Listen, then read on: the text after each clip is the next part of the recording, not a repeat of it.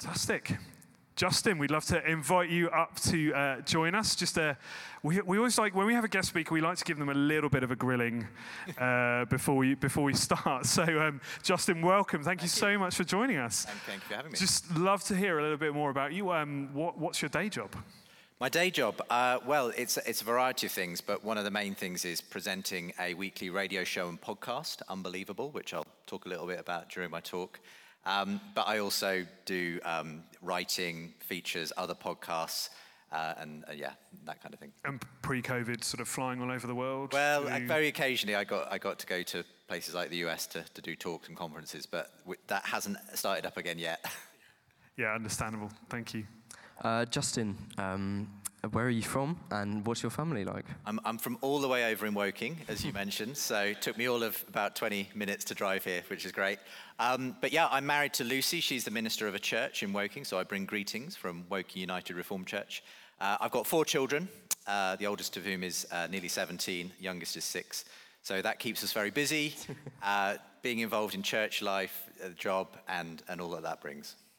Fantastic. And now, that, I mean, if you've heard, if you've seen a guest speak here before, you know the most important question we ask is a rite of passage when you come and speak at the Six. What is your favorite pudding slash dessert? Oh man, this is the hardest question of the evening for sure. If you um, don't say cheesecake, you will be judged. Okay. I guess cheesecake. No, um, I uh, I really like actually an old favourite is um, bread and butter pudding. Oh, it's good. You know? It's a good one. Uh, especially if you use um, at Christmas, we have this thing of using you, you get loads of panettone at Christmas. Oh yes. But it's really good as bread and butter pudding. I find so. yeah. yeah. Great. Well, you know, I think we can all uh, say that we've given Justin our seal of approval on that basis. Uh, Justin, we'd love to pray for you before you uh, talk to us. Father, thank you so much for Justin and the word that you've placed on his heart for tonight. We pray, um, Lord, that as he comes to speak to us, you would give us open hearts and minds to receive and to hear. Holy Spirit, be at work. Put your words on his lips and help us to receive them, to be open to hearing your voice afresh as we engage with who you are tonight. In Jesus' name, amen. Amen. Thank you very much. I'm just going to grab this stand and. Uh for some notes. But thank you so much for the invitation to come uh, to Claygate. I, uh, I haven't had much opportunity to visit your, your fair. Is it a town or a village? What is Claygate? A village. Okay. Well, what a fantastic church, village church you have then. Um, it's, it's so good to be here and uh, to be part of your, your new service. Um, and hey, I'll probably come back and just join it as a regular congregant in the future. It's, it's fantastic. So thank you very much for having me. Um, as I mentioned, I, um, I have a, a, day job, which is a radio host. Uh, I've been on radio for uh, getting on for 20 years now, actually, uh, because it was what I started out doing pretty soon after getting married and having a gap year with my wife, Lucy. She started training, I started working on radio. And um, it's been an exciting time because uh, I've been able to begin and uh, host a show called Unbelievable for the last 15 years or so. It's been a very exciting time. Um, I've got a few pictures to show you before we get into the talk. Uh, you can skip to the next one. Um, that's, uh, uh, I'm afraid it's not in widescreen, so you've still got a bit of me poking out the side, but um, there we go. Uh, that's the, in the radio studio. Pre COVID times, I have to confess. A lot of what I do now is actually based from home at the moment. Um, but we also do video as well. You can find us on YouTube. I think you can skip to the next uh, one more on. There we go. Uh, that's, uh, that's in our, our, our video studio, um, hosting a discussion with quite a well known uh, personality, Jordan Peterson, who came in to the studio a few years ago for the beginning of something called The Big Conversation. He's in dialogue there with atheist psychologist Susan Blackmore. And the show is really all about bringing big thinkers together to debate big ideas. And usually we have a Christian and a non Christian involved in the discussion. Uh, Premier Christian Radio has been broadcasting to Christians, for Christians, about Christian stuff for many years. But it was about 15 years ago, I went to the CEO and said, I'd love to bring some non Christians on the Christian radio station because actually, most of the places that Christians live and work are actually uh, cheek by jowl with people who don't share their faith. So, wouldn't it be good if we could model what some good conversations looked like? And that's what we've been trying to do with Unbelievable over the years. Uh, you can skip to the next slide. Uh, there's lots of different issues. Uh, it's not just Christianity that gets debated, but all kinds of uh, ethical issues. This was a recent one on the recent assisted suicide or recent assisted dying bill that's been going through Parliament. I've got two speakers there. Psychedelic drugs, that was an unusual one. Um, that looking at sort of, you can see I look suitably spaced out for that one. Um, uh, but, but this was a really interesting woman called Ashley Landé, who's a Christian, but who had a background in kind of New Age uh, psychedelic drugs. She was opposite a, an interesting atheist philosopher called Peter Sjöstedt-Hughes. I uh, can skip forward. Um, what have we got next? Ah, yes, and I recently got on TikTok as well. Who, who's on TikTok? Uh, hands, anyone sort of kind of there? Okay, well, if you're not, then just shows how young and amazingly in tune I am. Um, no, I, it's actually my, my 16 year old son Noah who got me into TikTok, and he's way bigger than me on TikTok. Look up Noah X Boa if you want to see how big he is on TikTok. But I do, I do little sort of taking some of what I've learned on the show over the years, putting it out in a 60 second format. If you want to check that out, you're very welcome to do so.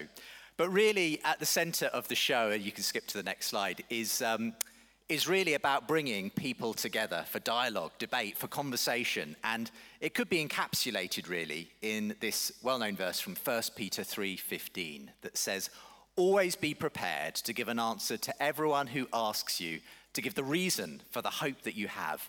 But do this with gentleness and respect. And we're trying to have those conversations with gentleness, with respect, but also in the process, hopefully, giving a reason for the hope that we have. And it's been interesting because the show started as a radio show, but it actually turned into a podcast a couple of years in. And through that, a lot of non Christians started listening to the show because they were hearing conversations where their side, if you like, was being fairly represented. And so we now have just a wonderful mixture of people who listen to the show all over the world from all kinds of faith backgrounds or non faith backgrounds. And, and it's a wonderful experience to be able to host these kinds of conversations that are reaching out into the culture. Um, one of the people who's been one of the you know, key influences on the show over the years, you can go to the next slide, is Richard Dawkins. You may be familiar with him. Uh, he's well known as a biologist but also as an atheist increasingly in recent years. He had a best selling book called The God Delusion, which in about, I think, 2005, around the time that the show began, uh, that was really the zenith of what's sometimes called the new atheism.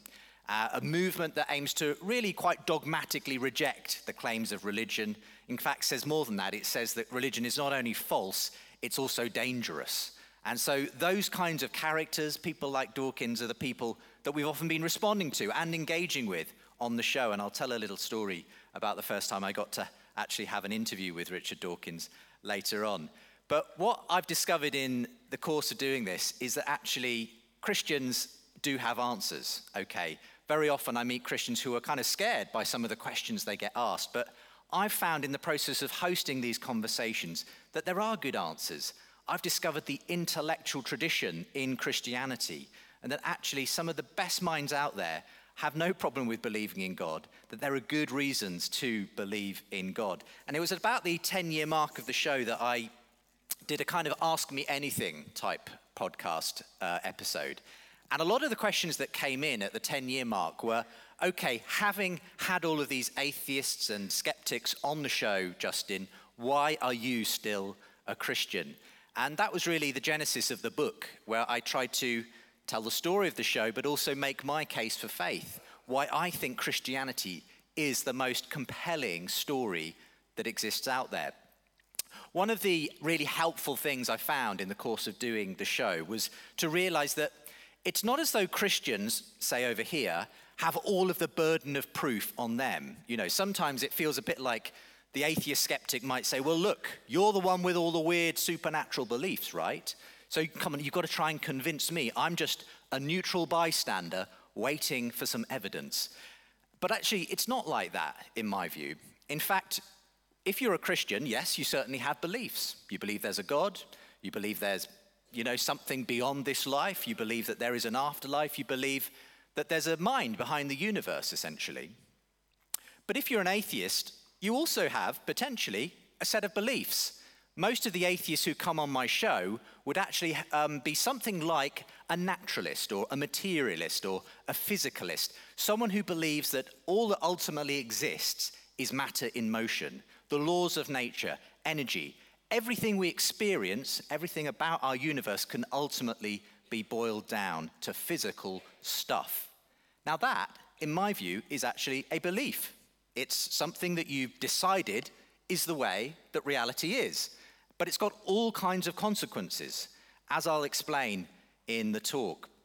So I don't think it's about simply proving beyond a shadow of a doubt that Christianity is true, but rather it's a case of looking at two different worldviews, one over here, one over here, and asking which makes best sense of all of the evidence that we've got in front of us. That doesn't mean that you're going to come away immediately convinced, but maybe, just maybe, it might be enough to make you realize that there's something in the Christian story, or maybe something in the atheist story, but both have to explain why they believe what they believe. And there are three key reasons that I'd like to share with you tonight that I believe Christianity makes sense, that God makes sense of the universe we live in and of our experience as humans in it. I'm going to start with number one, and that is that I believe God makes sense of human existence. Now, one of the things I've discovered in doing the show, and had lots of scientists on both sides of the aisle join me, is that actually the, the often told story in the skeptical or atheist world that religion has been a real brake on scientific progress, and now that we have science, we don't need God anymore. Well, actually, that's a bit of a spin on what's actually been happening in the scientific world over the last several decades. In fact, if anything, I'd say that the trajectory of science in the last 60 or 70 years has actually opened up the God question rather than closed it down. One of the most interesting things I learned early on in hosting debates between scientists of Christian or atheist background was a, an interesting phenomenon called the fine tuning of the universe for life. It's a bit of a complex idea, so I've tried to boil it down into a reasonably short video, and I'm going to let the video do the talking for a few minutes, and then we'll be back. Some people say that human existence is a result of a roll of the cosmic dice. Like the gambler who stakes his life savings on the next throw, we just got lucky in the lottery of life. Some people say there's no purpose in the universe, no grand plan, no God behind it all. Our numbers just came up and here we are. But I don't believe them, and nor should you. If I roll this dice, the chances of getting a 6 is 1 in 6. That's not too bad. But what are the chances of me rolling 6 twice in a row? Well, the odds get longer. It's 1 in 6 times by 1 in 6. That's 1 in 36. So I'd have to be pretty lucky to get two sixes in a row. Now, every time I add the chances of rolling another six in a row, the odds go up exponentially and it gets even more unlikely. Now, what if I rolled this dice 70 times and every single time I got a six? Okay, that's pretty unlikely, but it's possible, right? Well, in fact, the chances of rolling a 6 70 times in a row are around 1 in 10 to the 55.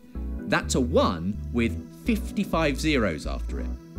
Now, just to put that in perspective, how long would I have to stand here rolling this dice, allowing about 5 seconds per roll, before hitting that lucky streak and rolling 76s in a row?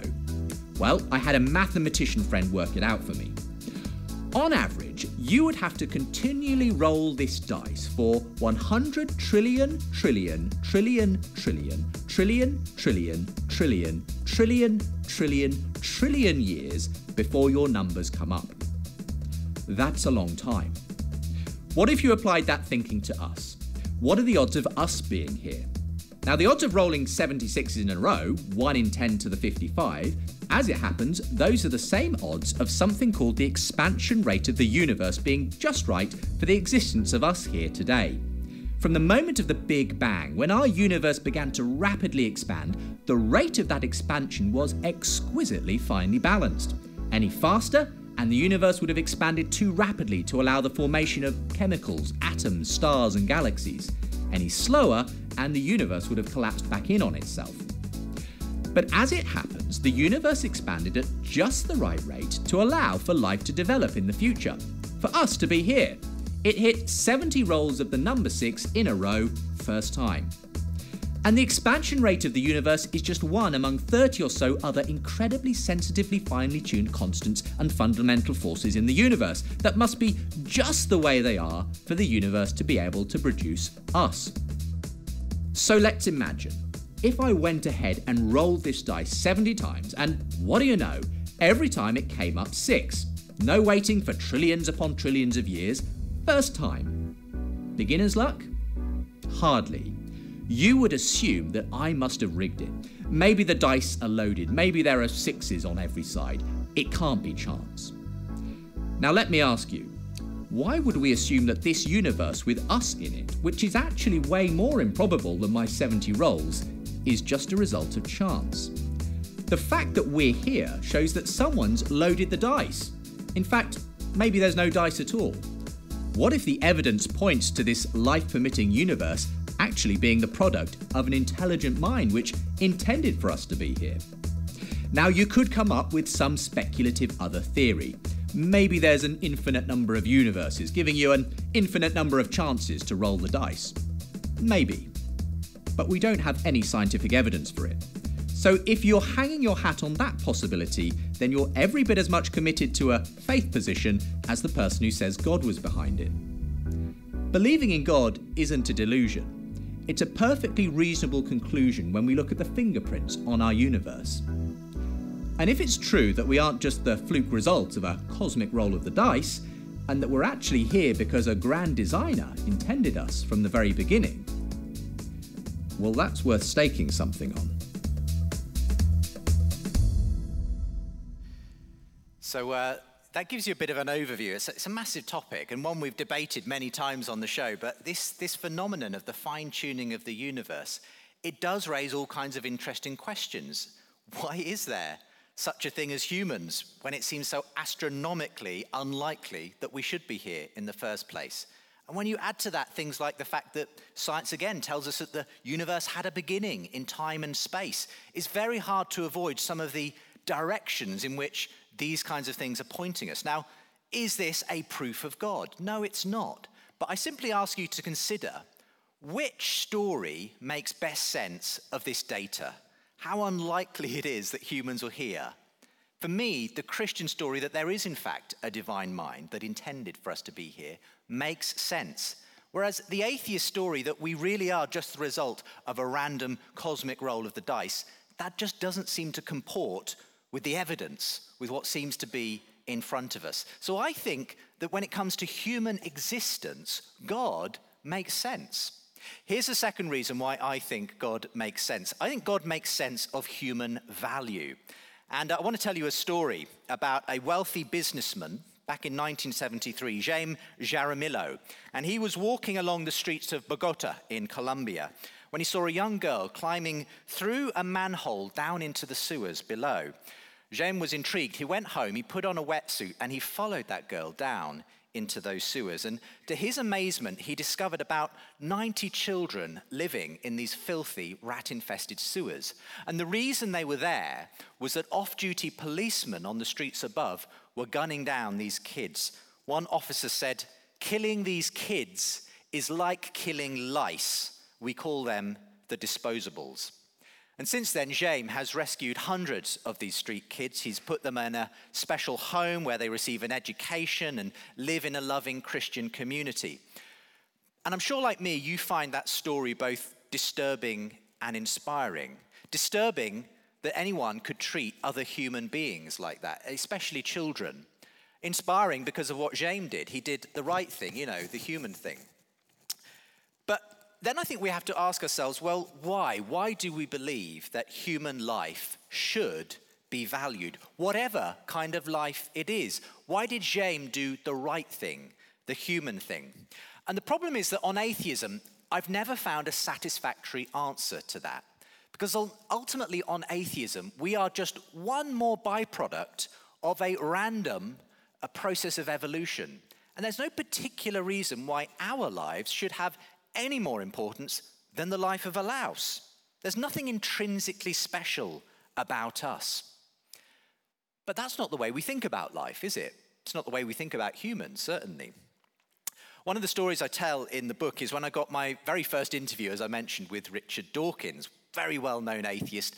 This was in the context of a debate that he'd just had at the University of Oxford with a, a well known Christian thinker called John Lennox.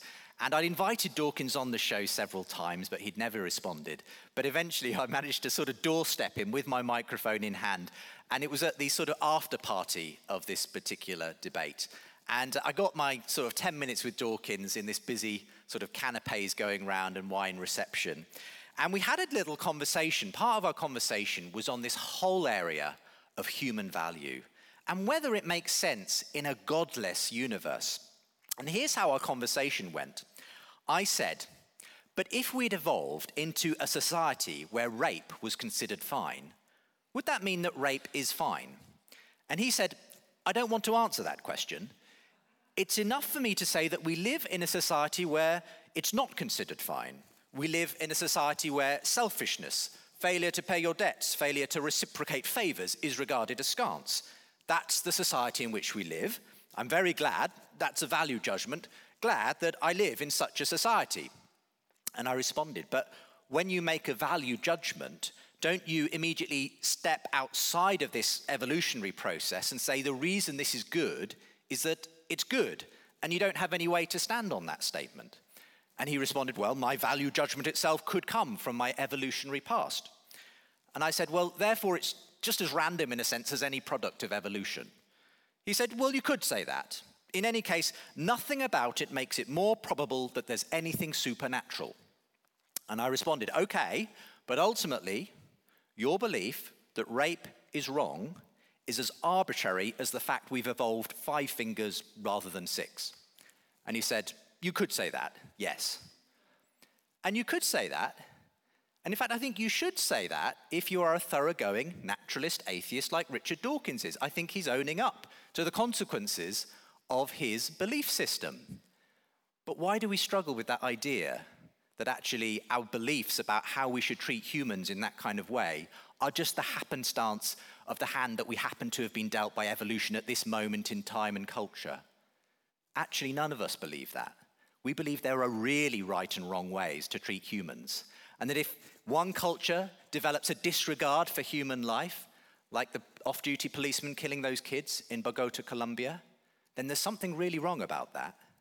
It's not just the way the world happens to be, there's something about the way we should treat each other that's deeply embedded in what it means to be human. How do you explain that? I've never found a satisfactory explanation on an atheist worldview, but on Christianity, there is a ready explanation. In fact, it's right there on page one of the Bible that humans are made in the image of God. And that gives you and I and every human being in existence ultimate value. Even if you're a street kid in Bogota, Colombia, one of the kids who was found gunned down had a note pinned to them. It said, I killed you because you had no education and no future. Now, is that the measure of a human life? Is it dependent on who we are and where we're born? Is it dependent on simply, you know, the happenstance of whether we got lucky, basically, in life? Or is actually our human value dependent on us being made in the image of a transcendent God? You see, it's only that view, I believe, that makes sense of this view that humans have value. Finally, number three, I think God makes sense of human purpose. I wonder if you've heard of Jennifer Fulwiler. I've got a picture of her here. I tell her story in my book, but um, Jennifer grew up in a loving family but one in which religion was painted as clearly false. Jennifer says she never remembers a time when she believed in God. She was raised on a diet of science, reason, and evidence based rational thought. In fact, her bedtime reading was Carl Sagan's book, Cosmos. And from a young age, she knew that the world ran according to this well established set of scientific laws and principles energy in motion, you know, electrons, particles, physics. That explains everything was the view of Jennifer. And, and she held on to that view, that naturalist view of the world, well into the early years of her marriage. However, shortly after the birth of her first child, she experienced a dramatic shift in her thinking. And, and Jennifer describes it this way She says, I looked down and thought, what is this baby? And I thought, well, from a purely atheist materialist perspective, he's a randomly evolved collection of chemical reactions. And I realized, well, if that's true, then all of the love that I feel for him is nothing more than chemical reactions in my brain. And I looked down at him and I thought, that's not true. That's not the truth. And this kind of moment sparked a journey for Jennifer that led her ultimately to embrace Christianity. And I think what Jennifer realized in that moment is that the story that atheism tells is very difficult, very different to the, to the story that Christianity tells. It's very difficult to find ultimate purpose in the story of atheism. Again, Dawkins neatly summarizes this. He writes The universe we observe has precisely the properties we should expect if there is at bottom no design, no purpose, no evil, no good, nothing but blind, pitiless indifference. Yes, that is the universe we should expect if there is no God. But actually, that's not the universe I observe. I observe a universe where there is good, where there is right and wrong, where there is beauty where there is purpose. We can't live without it. So, whereas Dawkins only sees a universe of sort of physical laws, kind of inexorably leading one day to the heat death of the universe, where all self made purposes will one day be extinguished in a cold, sterile void, I say no. That's not the story that I'm living in, actually. I, it's not the story that makes sense of life for me. I think that all human beings, you see, experience this kind of yearning. Um, it's, it's a yearning for something beyond our physical experience, beyond our physical existence. C.S. Lewis said this He said, A baby feels hunger. Well, there is such a thing as food. A duckling wants to swim. Well, there is such a thing as water. People feel sexual desire. Well, there is such a thing as sex. And he concluded this by saying this on the screen if I find in myself a desire which no experience in this world can satisfy, the most probable explanation is that I was made for another world. It's sometimes called the argument from desire.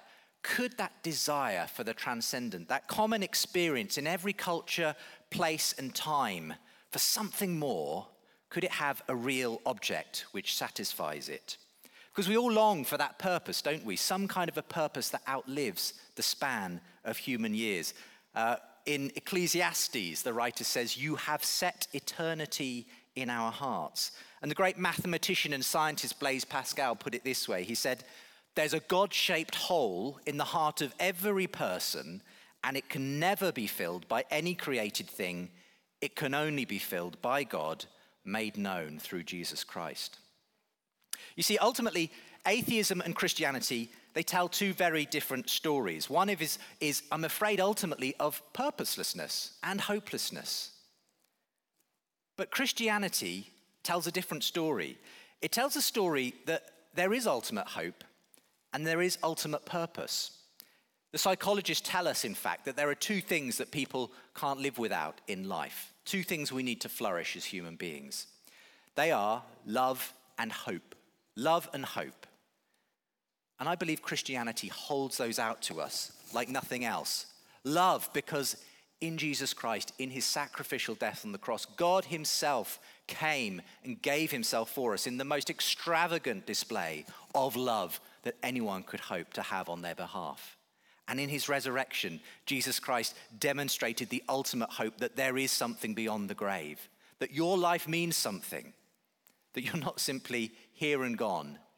Your life has meaning, it has purpose beyond the grave.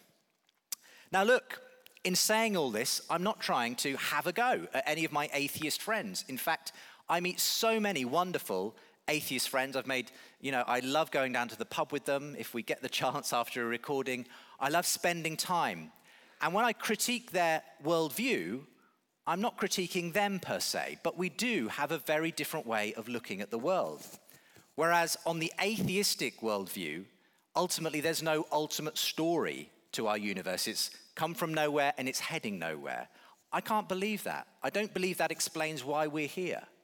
Again, I can't believe that the value we believe in in human beings is simply a kind of an illusion foisted on us by some purposeless process. And likewise, I don't believe that the purpose that we all seem to recognize that exists in human life is, again, simply something which ultimately won't be fulfilled by anything. I think when we look out there at the universe and inside ourselves, we find actually that there are answers, and that the best explanation is that there is a God, a God who intended for us to be here. Thank you very much for listening. It's been wonderful to share a little of the, my journey with you and some of the reasons why I'm still a Christian after all these years of talking with atheists.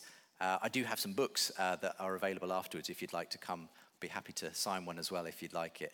And um, if anything I've said tonight uh, has sparked anything in you in terms of your own value, your own journey, whether you think there might be something out there that makes sense of life. I know that there's a team here who would love to pray for you and talk that through as well. But for now, thank you very much for hearing me. Thank you.